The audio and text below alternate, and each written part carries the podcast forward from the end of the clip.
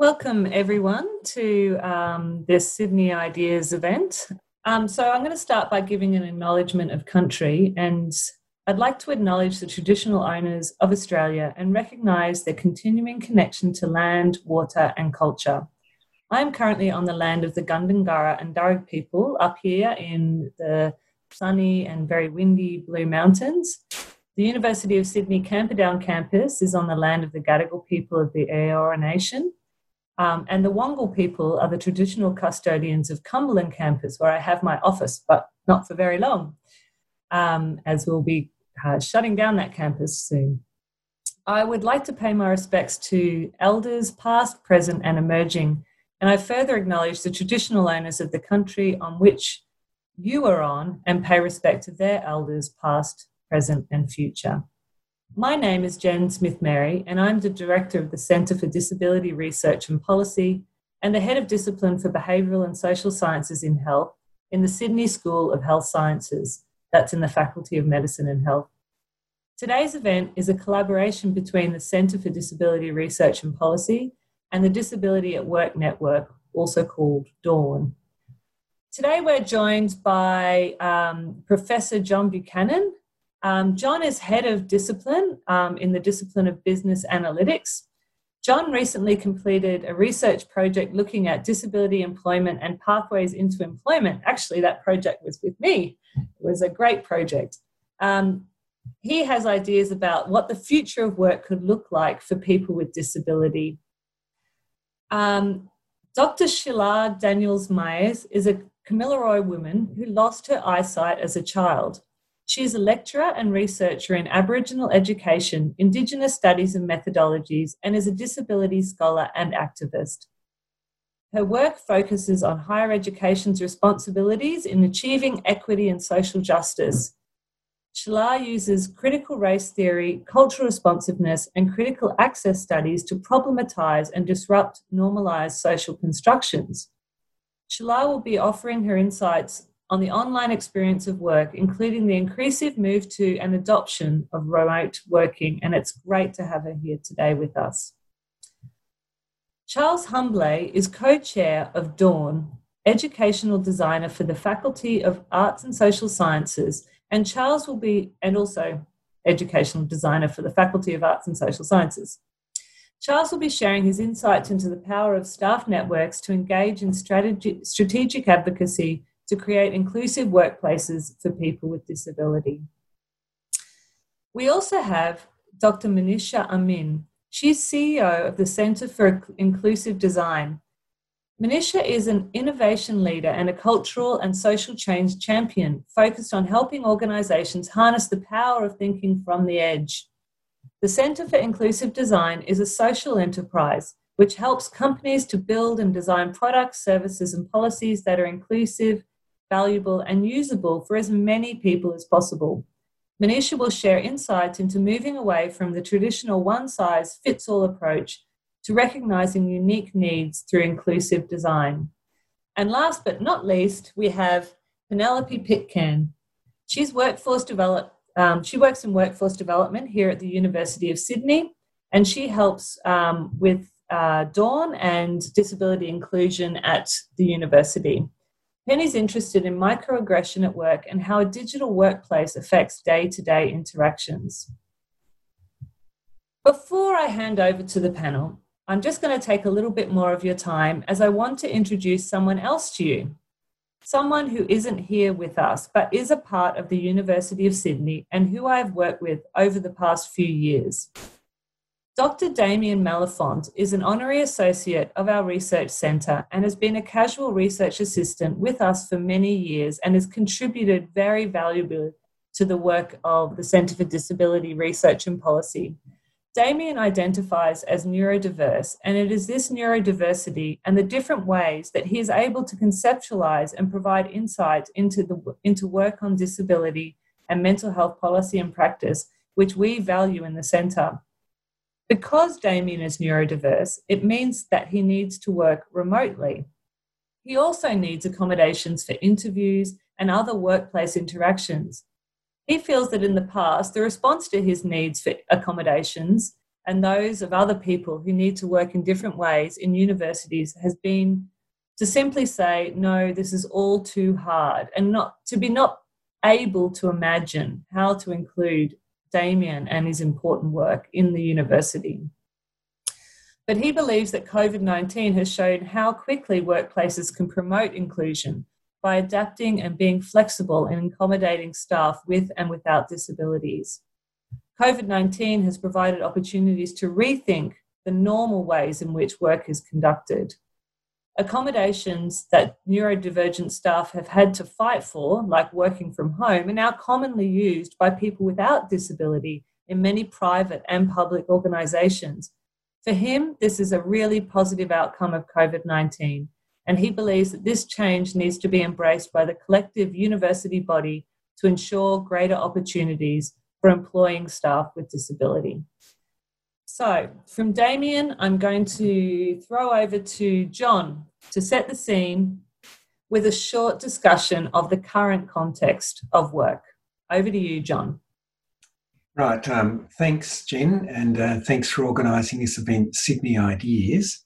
I'm on uh, land of the Cammeraygal people, and uh, I, I, give my honour to their elders, past, present, and emerging. Um, I've been asked to give a short introduction about what's the, the, the current labour market context and the, and the prospects in the short to, to medium term.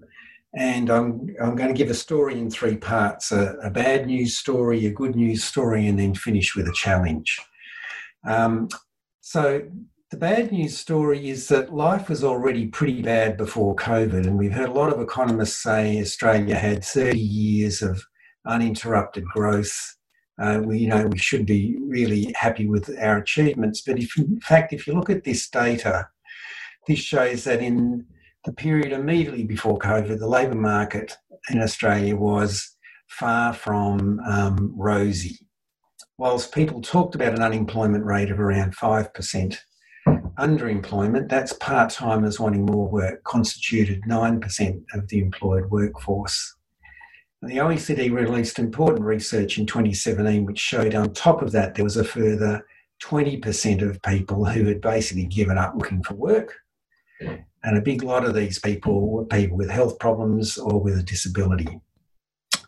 And then finally, if you were lucky enough to have a job, around 30% of the workforce was either casual or contract. The other big thing to note is that employers have been walking away from being innovative and this is data that the ABS has collected on the commitment of employers to training their workforce. And it's data on how Australians have been learning over the last 15 years. And if you look at this top, lay, top row, it shows that in um, 2005, around 18% of the workforce was involved in formal learning, uh, much of it organised by themselves. So that's people going back to TAFE, going to uni. Non formal learning, which is essentially learning on the job, has been declining. And if you look at the proportion of employers that are committed to giving people training on the job, that's fallen from 35.9% of workers in 2005 reporting they were getting some kind of training to only 21.5% uh, in 2016 2017.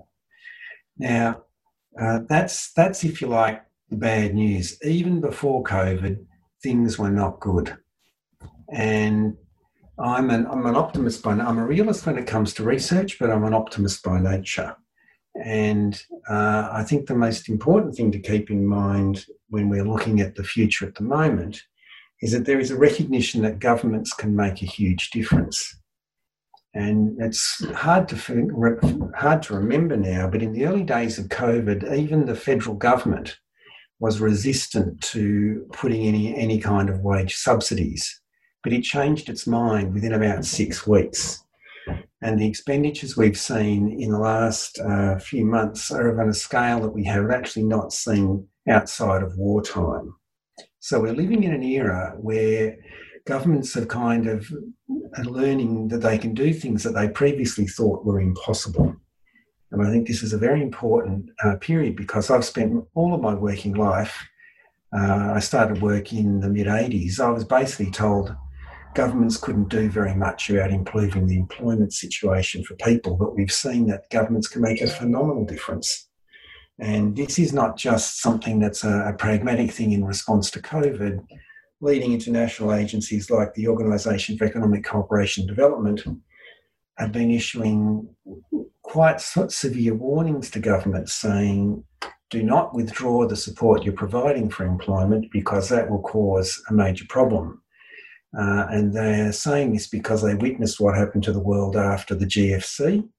After the global financial crisis, there was an initial injection of funds to try and restore the economy, but then the governments moved quickly to repay the debt, and in moving quickly to repay the debt, prolonged the crisis. And it is now recognised in senior policy circles that that kind of dislocation has led to a world where we have countries like the UK leaving the European Union in very um, acrimonious circumstances. It's seen the rise of intolerance and um, political ideas that are pretty pretty nasty because people have been feeling left out. So, whilst uh, the economy is pretty crook going into COVID, our key uh, policy leaders are telling us we've got to be thinking more creatively and more uh, adventurously because if we don't, we end up in a bad place.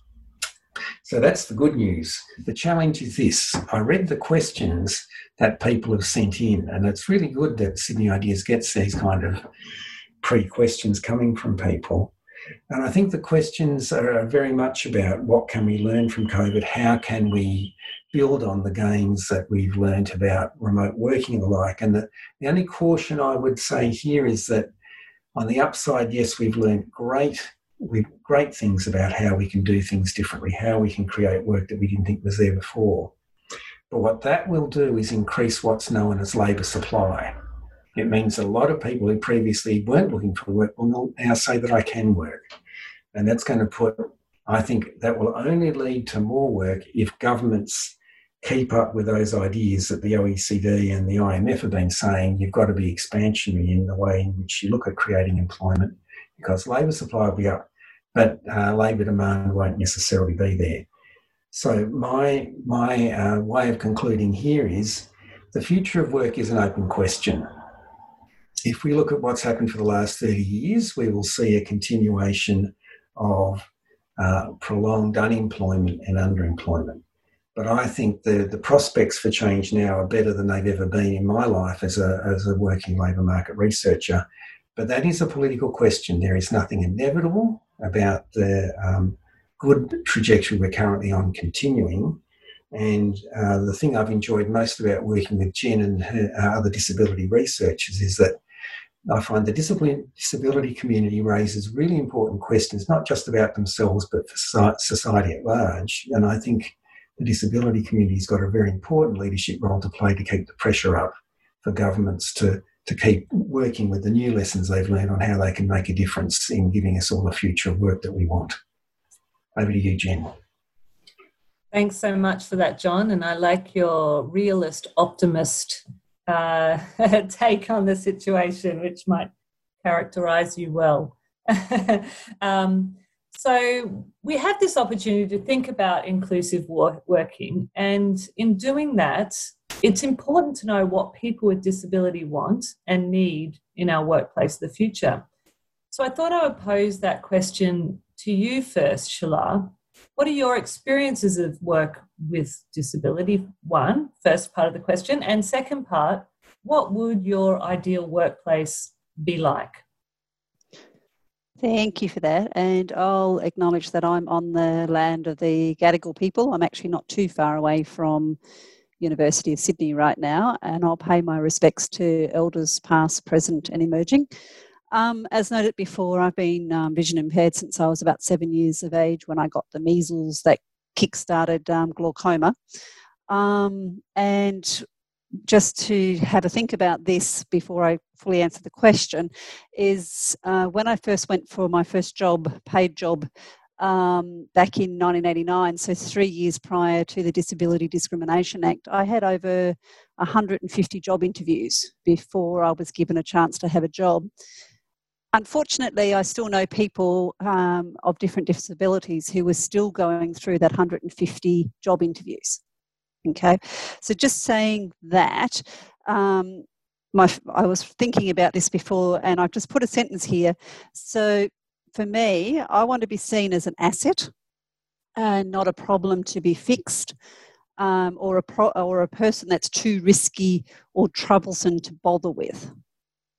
Okay, there's a lot of myth out there that uh, employing someone with a disability is a high risk activity. All research says quite the opposite. We won't go into that right now, but just have a think about that. The reality is, is that I live in what I call a sight dependent world, okay, um, that wasn't made with blindness in mind. So it, it, wasn't made to fit me in there in any way, shape, or form. And for much of my childhood, following losing my eyesight, I lived in an institution, as many kids did, until I was 16. Um, but I want you to think about this as a sight dependent world, I can't do things like use a touchscreen photocopier. And I can't pick up a piece of paper and read it um, just in front of me. And I can't see a picture on a, um, a video screen, for example. But think about this I've been timed, I can read 300 words roughly per minute using screen reader software if the document or the website is set up with accessibility in mind. That's about twice what sighted people can generally do. I can also read about 180 words per minute in Braille, much faster. But as I said, I can't use a touchscreen um, photocopier to save my life um, and where touchscreen is taking over in this world of ours. Okay, so I always talk about this idea that um, my ideal workplace is about this mentality of it takes a village to raise a child. It takes a village to be inclusive and then to create this sense of belonging because I can be included till the cows come home, but I may still feel alienated when I go into a meeting, for example, and there's a PowerPoint and I don't know what's on that screen, and the PowerPoint hasn't been shared with me prior to that meeting. So let's think about a workplace where disability, and I hate using that word, so let's call different ability, is first in your mind and not an afterthought where it's built into what we do and not bolted on later.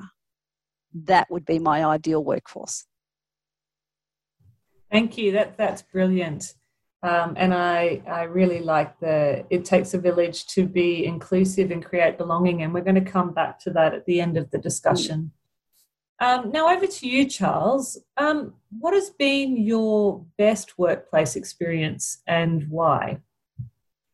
Yes, thank you. Um, I think there's been over the years things have improved gradually, and I've been uh, lucky also to have uh, some colleagues who had some empathy, and in some case, even though I could have been fighting for myself to gain access to, for instance, a social gathering, there might be um, a farewell or birthday or some other celebration that might take place in a place where I could not get to because um, even though you can only see me through this window, but if you saw me in person, you would see that I have I'm, I use a wheelchair. I'm, I'm dependent on a wheelchair to get around, and uh, there are a lot of venues at the universities which are not accessible. When it comes to work event, it would be really expected that the place would be accessible, but it doesn't always happen with uh, social events. Um, I've been lucky enough to have some colleagues who would actually approach the organizer just to make sure that it is really accessible. Because in my case, sometimes it might be a bit uh, awkward if I I ask if the venue is going to be accessible, and then I may or may not be able to turn up on the day, and it feels awkward if I've requested the place to be accessible and I don't turn up. So it, little things like that. Um, ideal workplace. Um, I mean, also I've been lucky enough to have uh, managers the uh, since a few years ago that could understand. Actually, one manager would really understand about uh, the future of work and would encourage all staff to take uh, to work from home at least one day a week or possibly two days. And that's been very useful for me also because instead of me requesting a particular day from work or having to explain why I needed to work from home. This become now the norm, and it's not something that other people need to be jealous of, or it just becomes like built in uh, in in the work culture. Um, also, for instance, I had an issue with getting inside my office because the front door uh, I, I, was always struggling to try and get in or to get out. And one of another colleague, for instance, took it up, up on herself to, and it took quite a long time to try and get uh, an automatic door installed. Took a long time also because it was uh, considered a fire hazard and all that. But now, in the standards for all new buildings at the university, it's the norm to have uh, automatic sliding doors. So, what yeah, those things which people don't think about, it, it can be quite a um, quite difficult to to obtain in the first place. The the problem also with having an uh, finally an ideal workplace is that uh, if I want to go to for promotion, I want to apply for a job in another part of the university. It's a bit of a worry because I feel like I might have to start all over again and try and uh, fight for every little accessible um, aspect of work and uh, that that's an obstacle if uh, when it comes to career progression for instance because you then become very comfortable in your little cocoon but the wide world out there is not like that. Um, that's very true yeah. Yeah. So so how can we and and by we I mean the University of Sydney collectively. Now, thinking about your role in Dawn, best ensure that the needs of people with lived experience of disability are included in the workplace, and that was a good example of um, needs that we wouldn't necessarily think about needing to um, include, but but it's very important for for career progression um, people shouldn't just have a job, but they should be able to progress through their career. Yes, the Dawn is a staff network, so disability, um, yeah, uh, disability at work network, and it's a great place for people uh, who have a disability or have an interest in uh, in disability to gather and compare stories, and it's also a great opportunity for the university to have a staff network that can help them create a more inclusive workplace. In our case, we were lucky enough to have an executive sponsor who had responsibility over HR, ICT, building, so a lot of our concerns. And he could see the value of, of things, of being proactive and also of putting us in touch with a number of people around the university who are responsible for all those aspects. So that way, we can not only compare stories, but we can actually make a real difference because once we are put in touch with those people, we can not only be heard, but also the next step is to find out what the university has done with our suggestions. And that's started to happen, for instance, with a new timetabling system.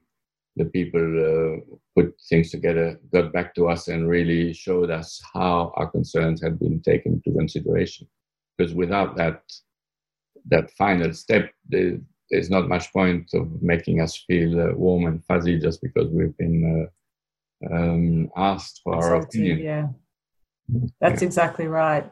You don't want empty consultation. You want meaning, meaningful consultation. P- Penny, maybe I could um, go over, um, throw over to you now. So, um, just adding to what um, Charles has said. What insights do you have from your perspective of working with the Dawn Network? And um, what are the issues that people with disability face in relation to their work at the university? Thanks, Jen. And I guess, yes, it's a good sort of segue from the comments from Charles. And um, I, I, really just think I've been so lucky. It's been an absolute pleasure to be part of the Dawn and to, to work with with um, people like Charles and, and Sheelagh in terms of being able to inform the work I do. And as Charles pointed out, we've really been able to have some influence on shaping policies um, and, and really focusing on the programs that we want to prioritise and the projects that we want to deliver. So for me, it's important that they're actually informed by our staff with lived experience of disability. Um, and to be honest, I don't think I'd be able to do my job well or deliver on those outcomes and have an impact without the support of the Dawn. In some ways, I, I, might have some great ideas, but I'd actually be quite lost in a way. They would really wouldn't have any impact or necessarily reflect where the greatest need is or the potential to actually have the biggest um, positive impact. Um, so, for example, we've got the Disability Inclusion Action Plan, uh, I think it's the university's um, fourth Disability Inclusion Action Plan, and it was launched last year in Disability Inclusion Week. Um, now, I was able to have some honest conversations with the Dawn about what we should be putting into that plan when we were preparing it. And one of the things the Dawn kept asking is why aren't there more people with disability working at the university? So that translated into the, the new plan having a focus on employment. Um, and whilst I know it's a tricky time, John has really highlighted it's a very tricky time in terms of employment. We are still, in our own um, ambitious way, looking at developing a disability employment program so that we are able to target um, our recruitment processes in a more inclusive way for people with disability. Uh, just in terms of, um, say, what the issues are that people uh, with disability are facing in the workplace, just very quickly, I think that the um, the negative stereotypes uh, around people with disabilities still you know abound. So, for example, and I think you might have touched on some of them, Sheelagh, that workplace adjustments are going to be expensive. That there's a safety risk uh, associated with employing a person with a disability, uh, and there's that whole kind of like low expectation. Um, uh, attitude that really needs to be um, broken down as well that you're not going to get someone with the same skills or capabilities yet we know universities are producing um, fantastic graduates who just happen to have a disability every year. Um, so, and we have, you know, several thousand students with disability that we know of um, in our own university population, and that would be reflected in universities around the country. So, there's no lack of talent. That's that's one thing we know for sure. Um, and we also know from um, data from the Human Rights Commission that um, discrimination in a workplace setting is very common for people with disability. Um, and the, the problem with that is it affects all aspects of a person with a disability's um, interaction with the employment life cycle. So whether it's you know looking like trying to put a strong case to be the best candidate when you know that you might be facing discrimination based on past experience. Um, as as Charles was saying, having access to career progression and professional development, there's still barriers for people with disability as well. So um, there's some of the things that we know staff are saying with us. Also, to when to share information about having a disability as well. That's another another dilemma. You know, do you let your manager know that you have a disability and hope that sharing that information um, isn't going to lead to a change in how you're perceived at work? Um, and really, a truly inclusive workplace is one where diversity is valued. And so, having a, a unique characteristic such as disability is actually appreciated and respected rather than seen as something that's um, a problem or something that needs to be fixed, as Sheelagh was saying. I think that those insights actually really ring true with um, what John and I found in our uh, research and is very much um, shared across employment situations and shared across people with disability in work, looking for work, right across society. It's not, it's, it's not a university problem, it is a universal problem. Um, and um, so maybe um, I might just think maybe turn it to be more think about the the positive changes that we can work towards and imagining a different future.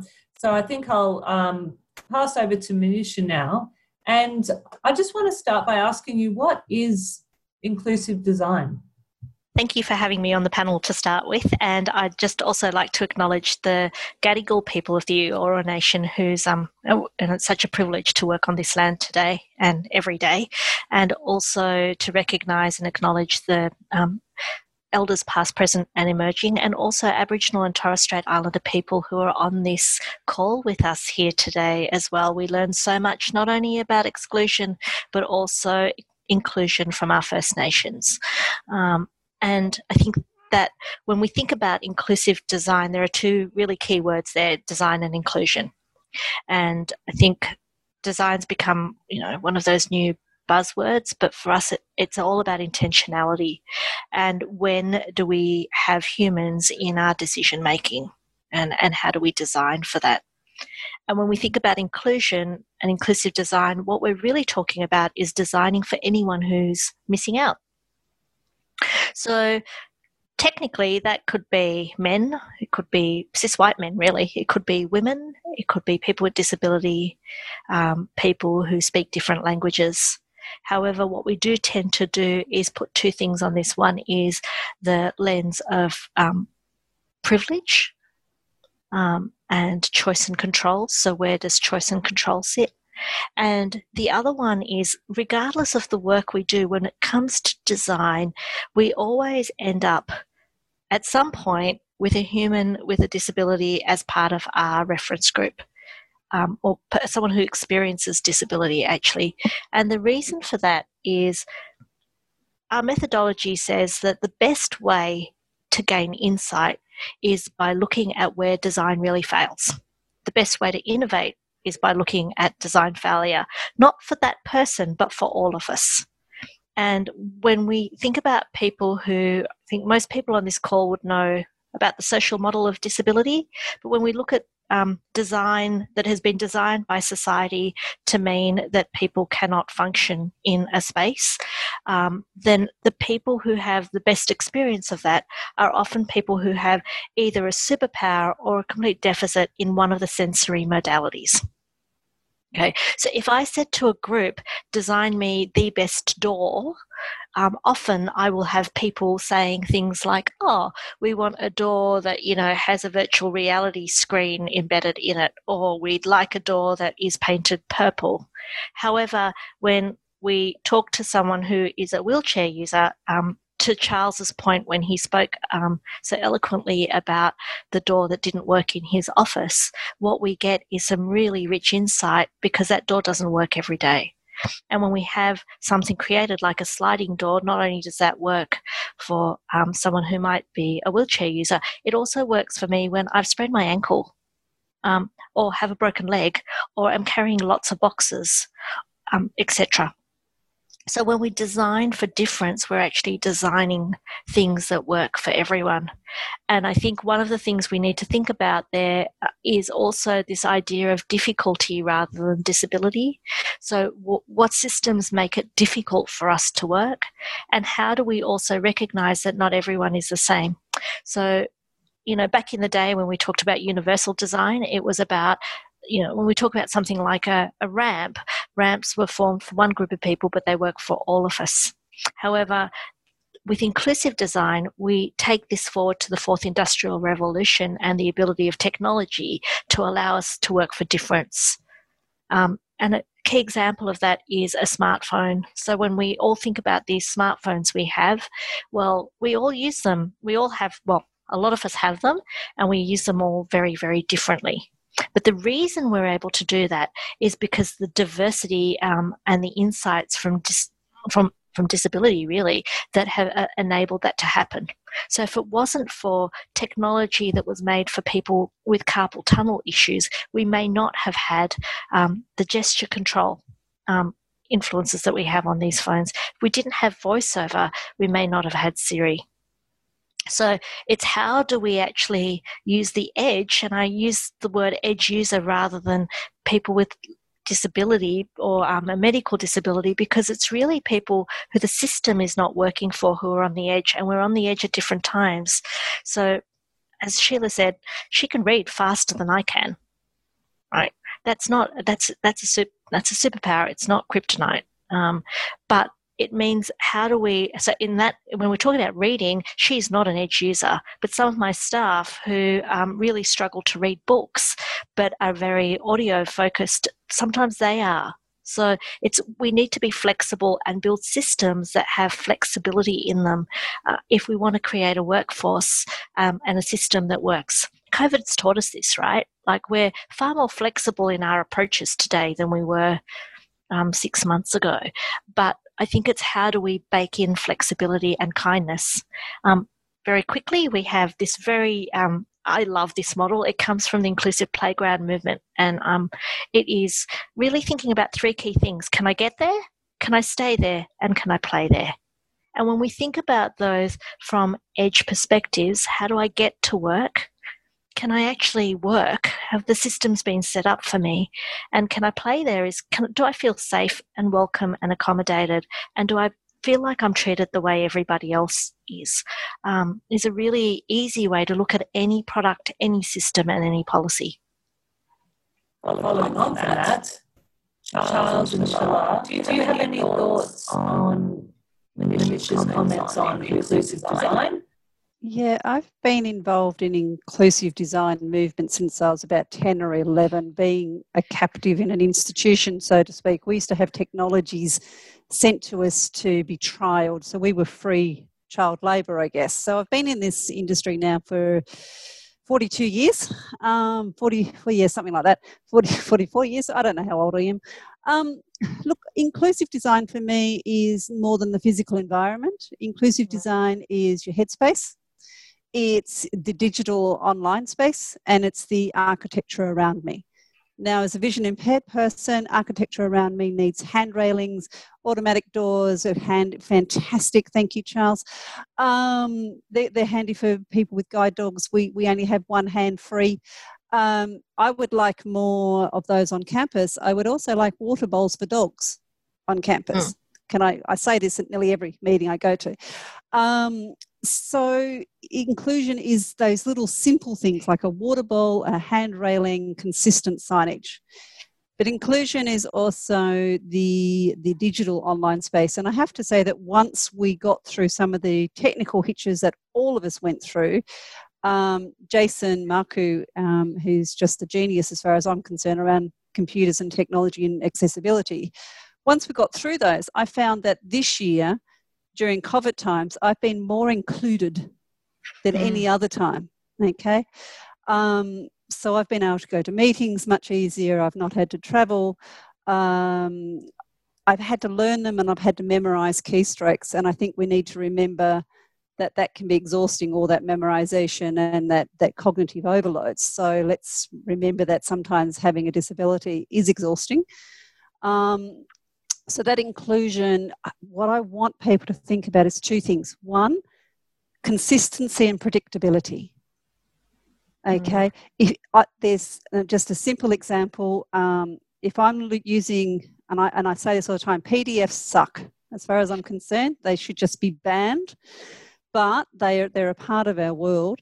A offer material in, in a Word format, for example, rich text format or a Word format, put on the accessibility mode on your computers, check it out. There's stuff there that you can do quite easily. But if, if we look at PDFs, for example, just very quickly, there are three ways that I have to access a PDF. And I have to figure out every time which way that has to be because there is no predictability and no consistency. That's time wasting. I don't have that time. I don't have that energy. Neither does anyone else. So that's number one.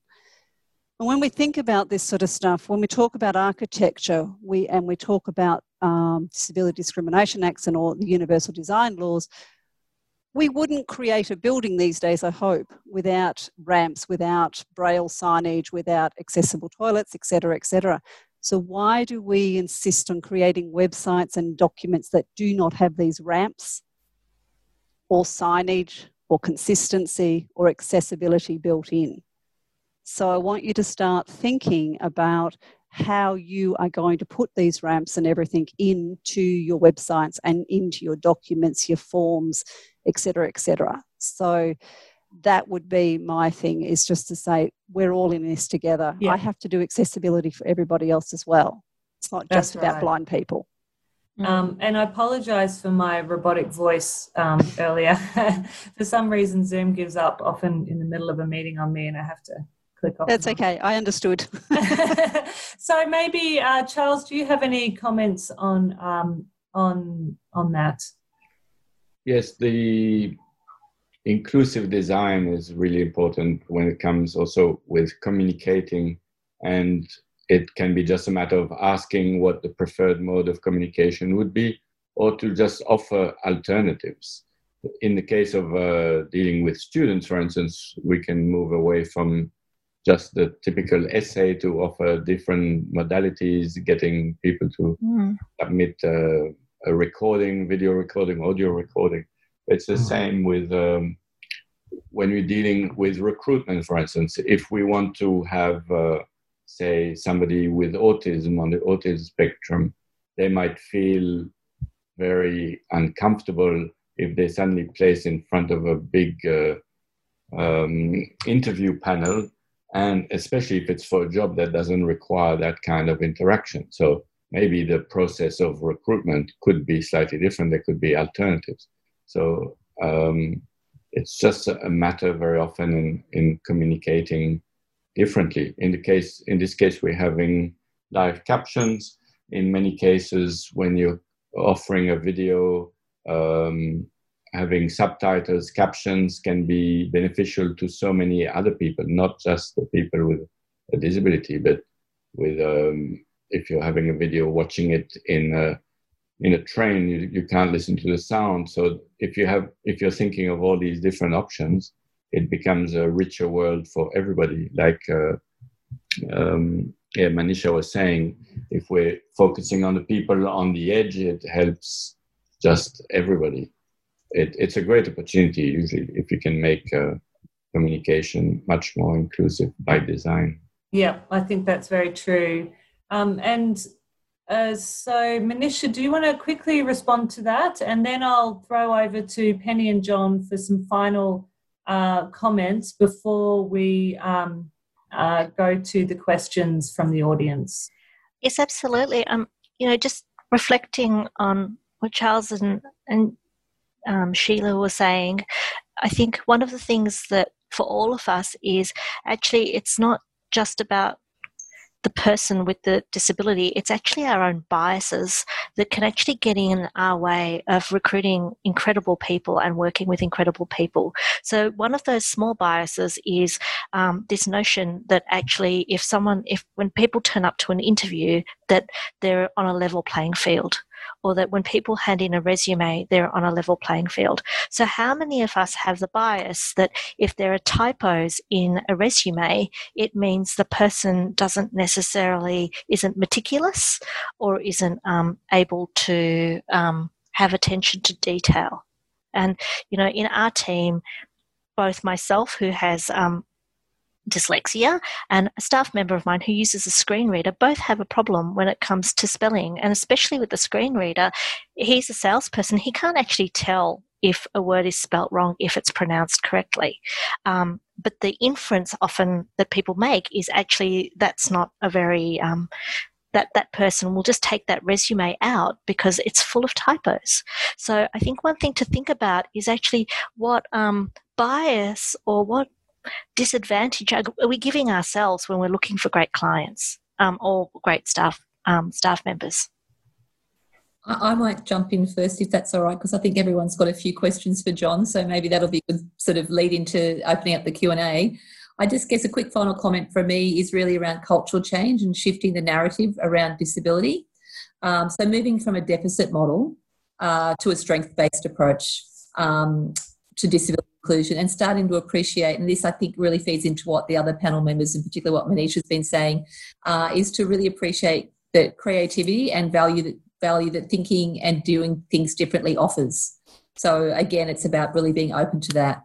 Um, and we know that innovation and adaptation has enabled, say, for example, the university and many other workplaces to do a rapid shift to remote working and online learning um, so that we could, you know, respond to the COVID lockdown. But we know that both remote working and online learning is something that a lot of students and staff with disability have been asking for and wanting for a long time. Um, so I think that's kind of, in some ways, we're catching up. The rest of society is catching up with where people with disability already are in terms of flexibility, in terms of being adaptive, creative, and innovative. Okay, excellent. So some places require proof of disability before an adjustment will be granted. How can we encourage employers to move away from this requirement and take a universal approach to accommodating individuals um, in the workplace? Um, so maybe um, Penny or Nisha, you might like to answer that question there are two sides to this. One is what an ideal world would look like, and one is what the actual world looks like. I think that um, you're right. Often people ask for proof of a disability before an adjust- adjustment. Um, one of the things we talk about is dis- difficulty rather than disability. So I um, might say I have a difficulty in spelling but I don't necessarily tell people why I have a difficulty in spelling. And sometimes that's enough for an adjustment to be made. I think, especially when we talk about invisible disability, um, this starts to become really problematic um, because um, there's this thing about do I have to disclose and what does that mean? Um, so I don't think there is a perfect answer here. But I also think on the flip side that often when people understand the why, they can actually understand or step into um, a space where they're able to work with a person in a different way. Now, I don't think that means that everyone should have to disclose everything, but I do believe that sometimes it does make life easier for us if we can explain why something's happening. Um, and I don't mean that in um, you know, it can be anything. So I know that if I'm struggling to sleep at night and I say to my manager, actually, I'm going to come in a bit late because I'm struggling to sleep at night, chances are they're going to take that a little bit better than if I say, I'm just coming in late. And that's probably because we do have a pejorative way of looking at difference. Um, so it's where where does that baby step sit?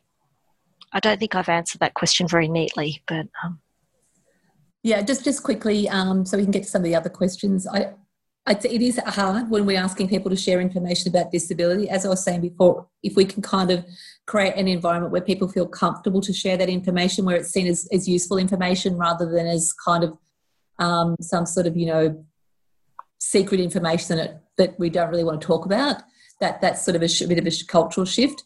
Um, and we still, unfortunately, do have, and I think COVID in some ways has made us move back to a bit of a medical model. If people mm. want to continue to work from home, where we are getting a bit of pushback and saying, well, you need to give us a reason why. Um, and it is challenging. Sometimes it's kind of the path of least resistance to provide that information. But I have to reiterate again what Manisha was saying. It's about maybe confirmation rather than details. So when we ask for information, it's it, that is the, the kind of approach that we would like to take. Um, and I guess if we were really doing universal design and inclusive design well, the instances where we'd need to ask that would be few. Um, but obviously, we're a long way from being there. Okay, I've got a couple of questions now for John, so I might bundle them together, uh, John. So the first one is What are your views on employers' attitudes towards hiring people with disability? And the questioner has given a couple of the um, policy context um, type um, examples there. Um, and the second one is um, What are your thoughts on how to leverage from the quantum of research about employment and disability with uh, and people with disability that we can use? I suppose what can we mm-hmm. use from the research to influence politicians and policymakers to make change? Sure. no, they're good questions. Um, the first one about employer attitudes. Um, look, most employers are, are pretty reasonable people. Um, but they are operating in basically a really terrible environment uh, at the moment. And even before the current situation, they were operating in a pretty tough environment. And so I think you've got to be pretty direct in the way you deal with employers. And uh, the best thing you can do is increase the demand for labour. So, this is why reducing unemployment and reducing underemployment is so important because while you've got now literally millions of people looking for more hours of work, employers can just simply pick and choose who they like and they can uh, pass over people with any kind of imperfection. And so, know, given that we're not going to have uh, full employment for quite some time, I'm a very strong believer in strict regulation. Uh, there's there's no yes, best practice examples are nice. Yes, uh, persuading people is good, but ultimately, in a situation where you've got a massive oversupply of labour relative to demand, you need to use the law to ensure the employers uh, do the right thing. The second thing on the, the, how do we use research to change policy, that, that's kind of been the, the story of my life. I've been doing applied research for 30 years. And uh, I've thought about the, this question a little bit, having Seneca come up now I think what we've got to do is get beyond the idea that individual research projects change policy.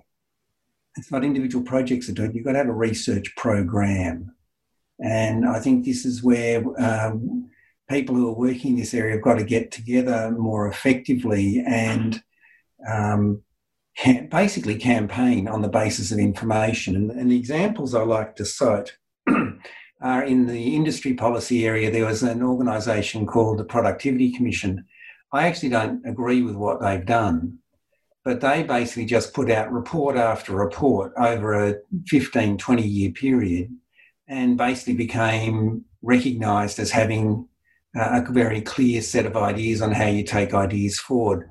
I think the problem with the people in the social policy domain is that the, the, the message is fragmented and there's some outstanding pieces of work, but there's got to be better organisation of the researchers to get a clear message coming through. You've seen some very good examples of this in the health area. Uh, there's the areas in smoking research, for example, have really shifted the dial.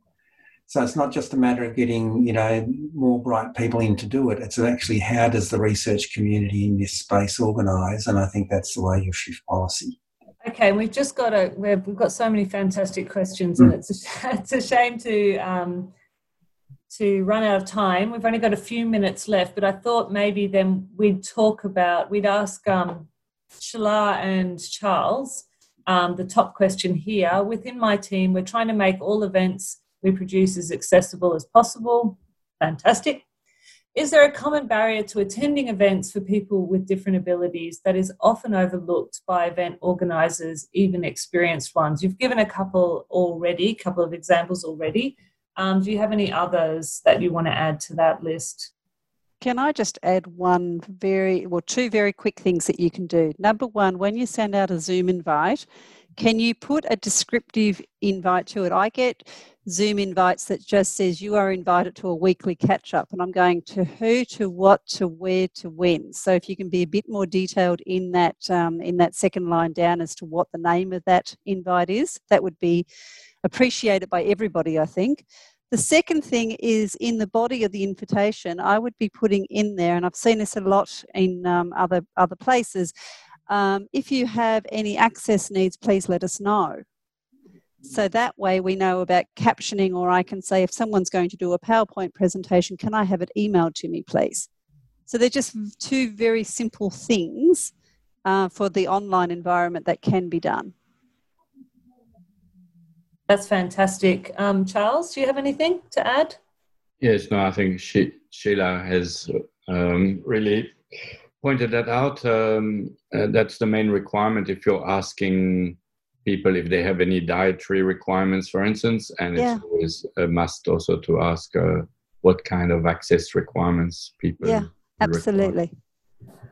Um, and I, I need to wrap up now because we've got one minute to, to, to finalize. So I just want to really thank um, our guests and um, I just want to remind you all about the other Disability Inclusion Week um, events that are taking place um, this week. And I want to thank the guests. I would be giving you virtual, I'm giving you virtual chocolates and flowers. Um, and thank you very much for um, participating. And um, everyone has a role to play in creating workplaces that are truly inclusive of people with disability. And I want you to all take away these questions with you what what can you do as a first step in the process? And I think we've got some good examples um, today.